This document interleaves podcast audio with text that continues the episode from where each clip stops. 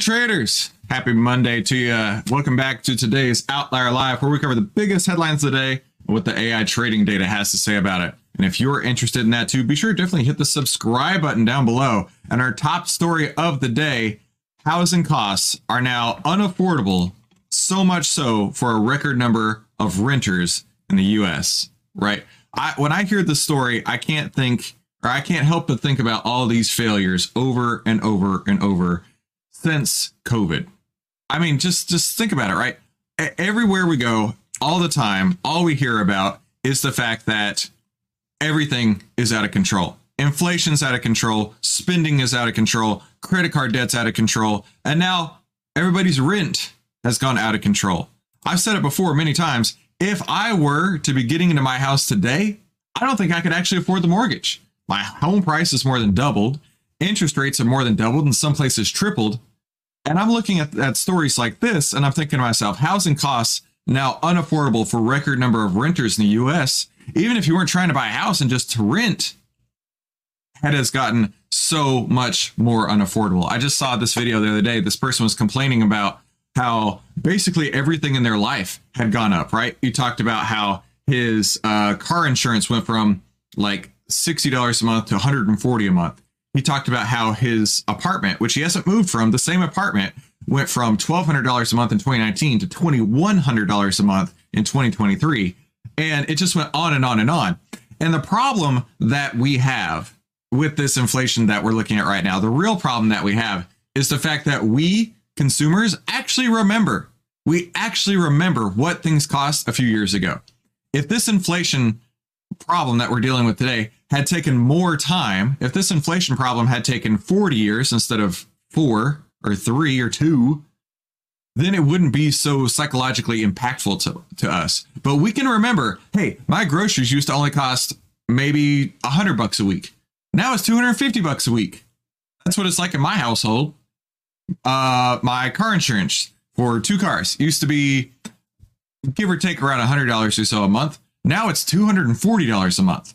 And it's not just me, this is everybody out there. And I'm sure you've seen that as well. So put it down in the comments down below, which you have seen.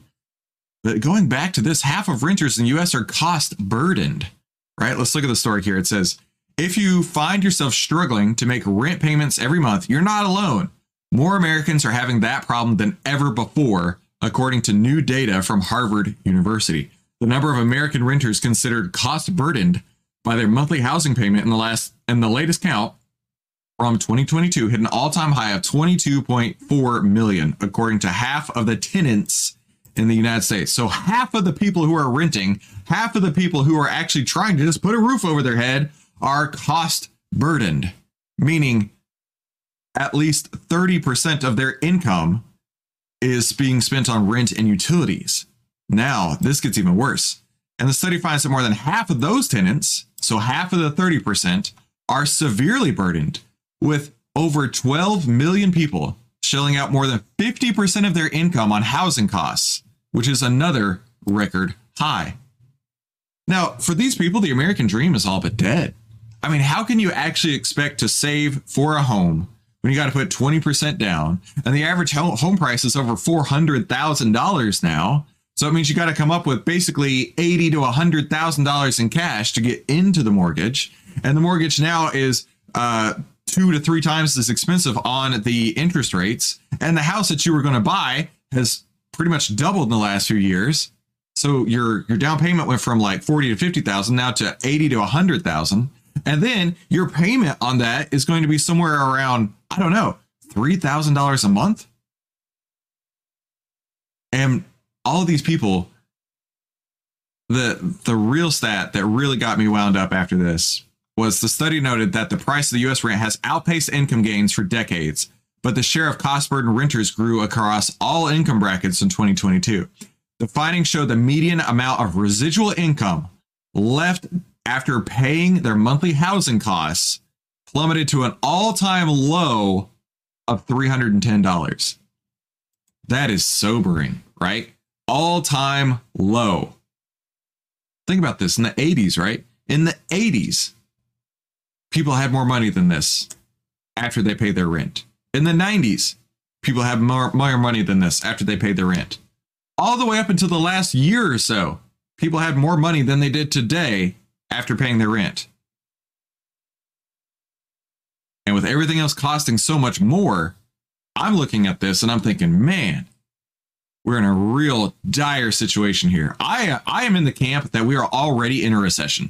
I am in the camp that there is so much more broken under the hood of the economy that those in power that they don't want you to know about because it's bad for their votes. But this is an all-time low of $310 after paying all your expenses. And it's an all-time high of the number of people who are financially burdened by their rent.